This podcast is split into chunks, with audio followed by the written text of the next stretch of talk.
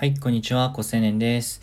ライブ配信アプリの運営をしているので、普段はライブ配信に関する専門知識を話したりします。よろしくお願いします。こんな感じでライブ配信の、専門知識を普段話してるんですけど、これを聞いてる皆さんも、どういうネタを話そうかとか、チャンネルのコンセプトとか、テーマとかですね、結構悩まれる方いると思います。しばらく最初で決めたこのテーマで、1ヶ月とか半年とかやってみたけど、全然リスナーの人増えないし、ちょっと萎えるなとか、あると思うんですよね。で、一貫性が大事とかいろいろあるとは思うんですけども、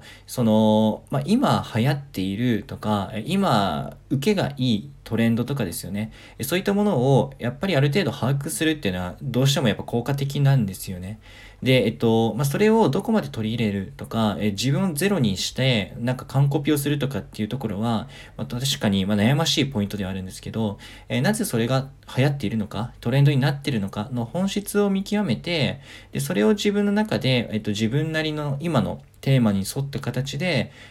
アウトプットする、反映するっていうのはとても有効なんですよね。自分を見失わないで世の中の需要にも掛け算するということで、それはとてもいいバランスの取り方なんですね。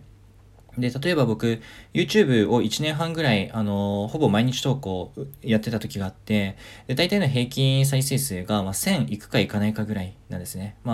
一番いったので4800とかでした。で、途中でやり方を変えたら、11万再生とか8万再生とかが、量産できるようになったんですね。で、何が起きたかというと、その時の、YouTube で今すごいバズってる動画のフォーマットですね。こういうタイプの動画めちゃめちゃバズってるみたいなのが、当時あったんですよ。で、それを今何が流行ってるのかっていうのも毎日 YouTube も調べまくって、分析して見極めて、それをパクッというか模倣したんですよね。完全なパクリは良くないので、自分の中で中身を変えつつも、ただ多分こういうやり方がうまくいくんだろうなっていうそのフォーマットは模倣したんですよ。そしたら一発で8万再生とか11万再生いったんですね。で、これを取り入れるっていうのはやっぱり自分の指針を持ちつつも、ここの部分がいいよねっていうのをやるわけですね。で、音声配信で言うと何がじゃあ今トレンドなのとかっていうともう2つしかなくて、学びがあることと共感があることなんですね。で、この2つをじゃあ自分の中でどうやったら自分だったら共感が得られるのか、自分だったらどういう学びを提供できるのかは、おおむね今職業としてやってることとか、経験談っていう風になってくると思うので、あんまり自分を作らないで、そういうところで、ライトな話とかをしていくことが、いいのかなと思ってたりします。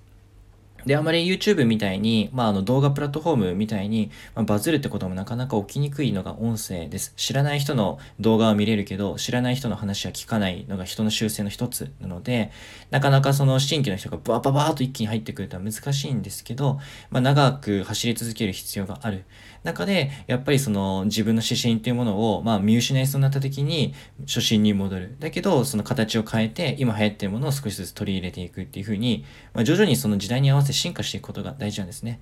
有名なYouTuber のヒカキンさんも元々はボイスパーカッションでやってたんですけど、途中からゲーム実況をやってたりだとか、コーラにメントスを入れるメントスコーラっていう企画をやってたり、スライム風呂みたいなお風呂でね遊ぶとか、そういったものって基本的に YouTube で今話題になってるとかトレンドになっているものなんですよね。で、有名な YouTuber がやっている動画と同じ企画をやるとレコメンドで自分のが表示されて再生の確率が高まるっていう YouTube のアルゴリズム的にもそれ理にかなってると。だからどのプラットフォームでやるかによってどこまで取り入れるかっていうバランスも変わってくるので、そういったレコメンド機能は多分スタンドFMにはないのであれですけど、そういう風にしてうまいこと取り入れながら自分の核は変わらないようにする。で、最終的に学びと、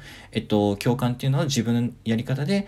リスナーの人たちに提供する。で、これをもう長距離マラソンでやる。もうこれしかない感じがします。っていうところで、ちょっといろいろ話したんですけども、こういう風に